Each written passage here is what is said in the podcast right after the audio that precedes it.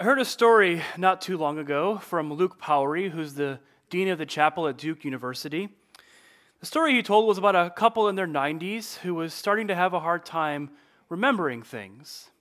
And so they went to the doctor, and the doctor told them that physically everything was fine, but they might want to start writing things down to help them remember. So later that day, they were watching TV at home, and the husband got up and headed into the kitchen for a snack. Before he left the room, he turned to his wife and said, do you want anything while I'm in the kitchen? She said, Yes, I'd like a, a bowl of ice cream, please. Taking the doctor's advice seriously, she said, Don't you think you ought to write that down? No, no, he said, I can remember it. Well, the wife said, I'd also like some strawberries on top. Don't you think you ought to write that down? He said, No, no, I can remember it. You want a bowl of ice cream, strawberries on top. And then she said, but I'd also like some whipped cream on it. I'm certain you're going to forget this. Please write it down. The husband, sort of annoyed at this point, said, No, no, I can remember. You want a bowl of ice cream, strawberries, and whipped cream on top? So he goes into the kitchen, and 20 minutes later, 20 minutes later, he comes back out and hands his wife a plate of bacon and eggs. she looks at her husband and says, Where's my toast?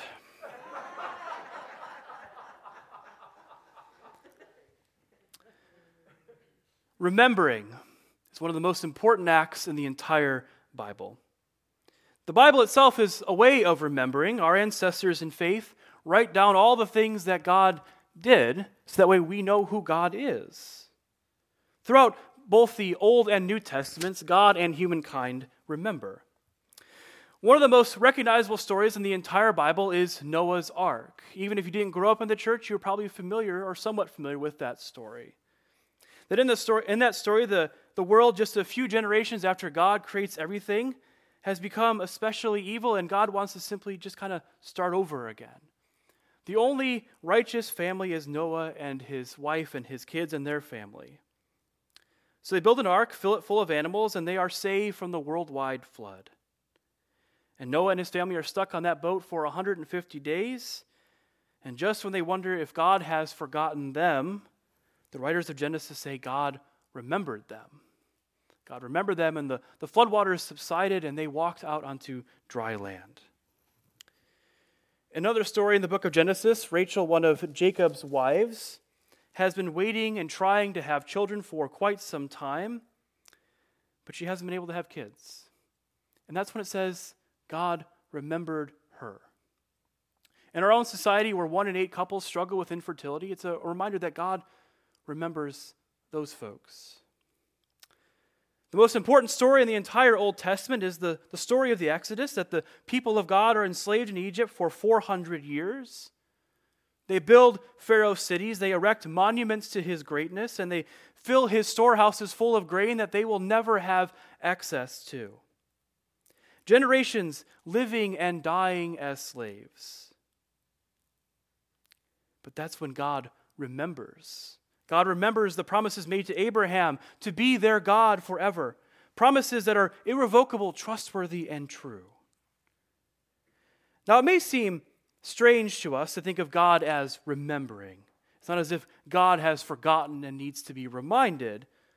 When God remembers, it's God acting in congruence with the promises that were made. The psalmist declares that God remembers all of God's covenants. God remembers God's promises forever. We, as human beings, on the other hand, we are often forgetful, especially when it pertains to God's promises and faithfulness. We sing hymns like Great is Thy Faithfulness because it helps us to remember how God has been faithful throughout all of our lives. It helps us to take a step back and look over the course of our entire lives and see those places where God was. Throughout the Bible, God instructs us to remember. Remember all of those times that God has been faithful, doing what God said God would do. One of the central acts of our own Christian worship, communion, the Lord's Supper, is an act of remembering. This do in remembrance of me, it says right on the front of our communion table. Remember, Jesus says, remember me. Remember a life that is lived in its fullest for others. Remember a life of love, justice, and mercy Remember a love that was so strong that it was willing to go to the cross for us. Remember the promises of a day where we will all gather together at a table in the kingdom of God. Over and over again, we are told to remember. In the Old Testament, the people of God are called to remember that story, that Exodus story. Remember, God says that you were once enslaved in Egypt. And so when you form your own society, and foreigners start living within your borders. Remember what it was like when you were foreigners living in Egypt and they chose to enslave you. If you forget that, then you might become guilty of the same things that were done to you. When God gives the gift of the Sabbath, the day of rest, God says, Remember the Sabbath. Remember to rest. Remember that you are not the sum total of what you can produce and create. Remember that in resting, you are placing your trust in God's grace, that you are loved just as you are, and not loved simply because you're doing something. Remember all that God has done, the psalmist says. Remembering all that God has done, that can be life saving, especially in moments where we are wondering where God is. It can be the very thing that gives us hope for the future. In times of great transition and change, remembering God's faithfulness gives us the energy and the courage to walk through that change. What we read from Isaiah today begins with remembering. Isaiah invites the people to look back and to remember. The people of God are in that moment in their own time of wondering where exactly God was. They are in exile in Babylon, and that is one of the other great defining events of the Old Testament. It was a time of grief. By the rivers of Babylon, we sat and we wept, it says in the Psalms. We sat and we wept as we remembered Zion. It's a longing for home, a longing to return back to normal, a yearning for God to act once again. But it was also a time of remembering. It was a time of looking backwards and reflecting on all that God has done. Much of what we have come to know as the Old Testament was written down or compiled during the Babylonian exile. And so Isaiah, speaking for God, helps them to look backwards in this journey of remembering. The Lord says, Who makes a way in the sea and a path in the mighty waters, who brings out chariot and horse, army and battalion. They will lie down together and will not rise, they will be extinguished, extinguished like a wick the God who makes the way in the sea. If you know the story of the Exodus, after the, the Israelites make their way out of slavery in Egypt, they make their way through the Red Sea. The God who brings down chariot and horse, army and battalion. This is the God of the Exodus. This is the God who heard the people and their cries of distress and oppression in Egypt. This is the God who led them forward into freedom. This is the God who's addressing them now in their moment of exile, of wondering where they're supposed to turn. This is the God who remembers them. But then Isaiah says something a little confusing. Don't remember prior things, he says. Remember them not. That's a little strange, isn't it? Especially after all the things that I just mentioned, all the ways that, that God calls us to remember. Don't dwell on ancient history, he says. And that seems a little out of place to me. But it also seems as if a prolonged period in exile has the people of God only looking backwards and not forwards. Their attention is squarely fixated on the past. It seems as if those exiles weeping in Babylon have become so nostalgic for the past that they think that that's all there is. It's nice that God did those amazing things before. It's really cool how God led the slaves out of slavery in Egypt. But what does that have to do with me? They have forgotten, it seems, the most profound truth of this whole story that the God of the past is also the God of the present and the God of the future. When I was younger, I used to spend a lot of time with my maternal grandparents, and they used to drive me and my three other siblings around in their station wagon. And that station wagon was really cool because they had those seats that would pop out in the trunk.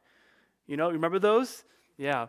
And my siblings and I used to fight and argue who forgot to sit in those seats because it was different, and mom and dad's car didn't have those. And So we'd rock, paper, scissors to see who could go in the, in the back seat in the trunk of the station wagon. But there was no way we could see where we were going from that vantage point. We could only see where we had been. The people of God here in Isaiah are sitting in the back seat of the station wagon, seeing only where they have been and not where they are going. And that's when God says to them, Look, I'm doing something new. Turn around and see what that is. Remembering all that God has done prepares us for new ways for God to be faithful. That remembering is what helps us look for signs of continuing faithfulness in our present and into our future. That the new thing that is springing forth is growing in the soil of God's faithfulness and love that have always been there.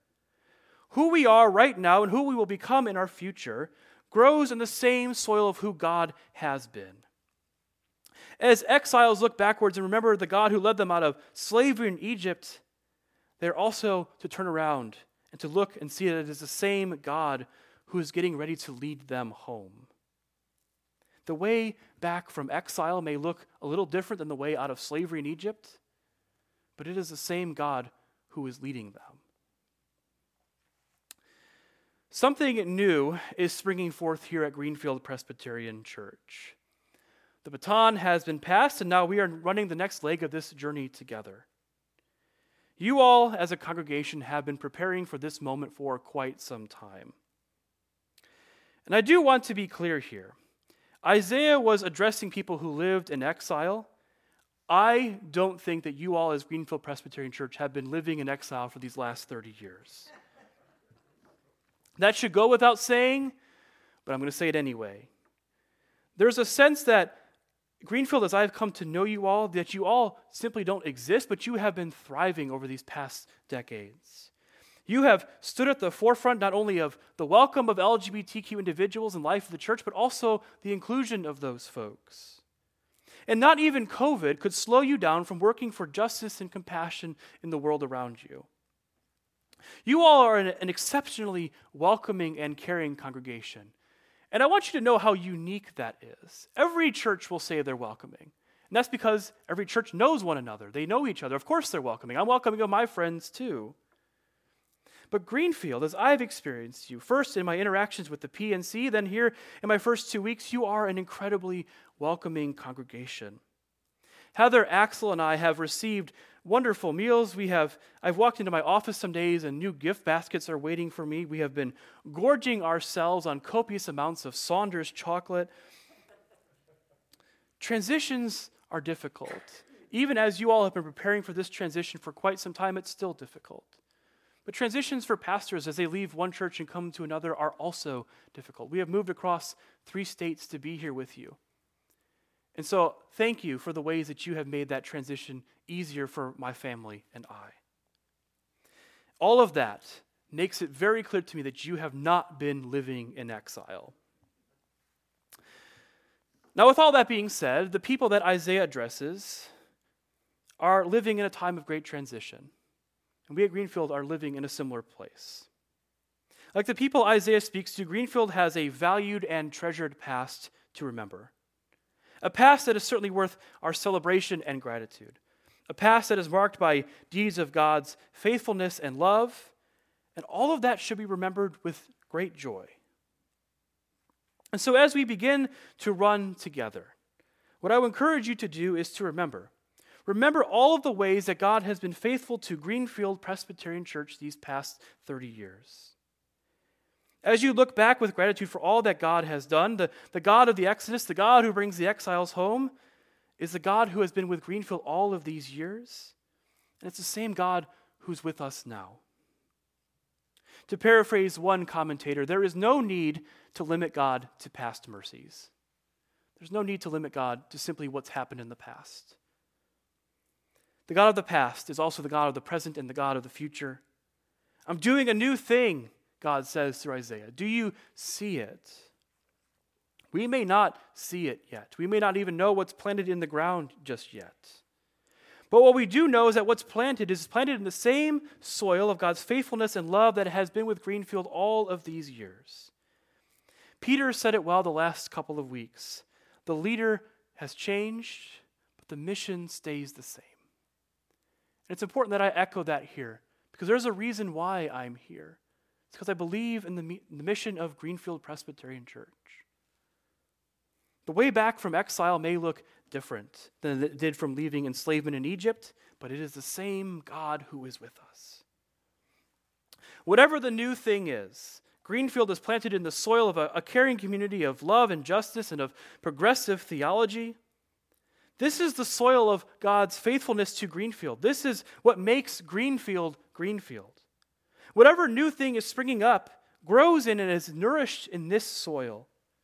There are new ways of being welcoming and inclusive. There are new ways of being people of justice and love in the world. There are new ways of embodying our unapologetically progressive approach to faith. And the beautiful thing is that those new things can grow up and coexist with what's already planted there. The God who has been with us is the God who is with us and the God who will be with us. And all of this begins with remembering. It's remembering that the God who planted us in this soil together is the same God who is cultivating new expressions and new ways of being Greenfield. Look back with joy for all that God has done and for all of the ways that God has guided Greenfield.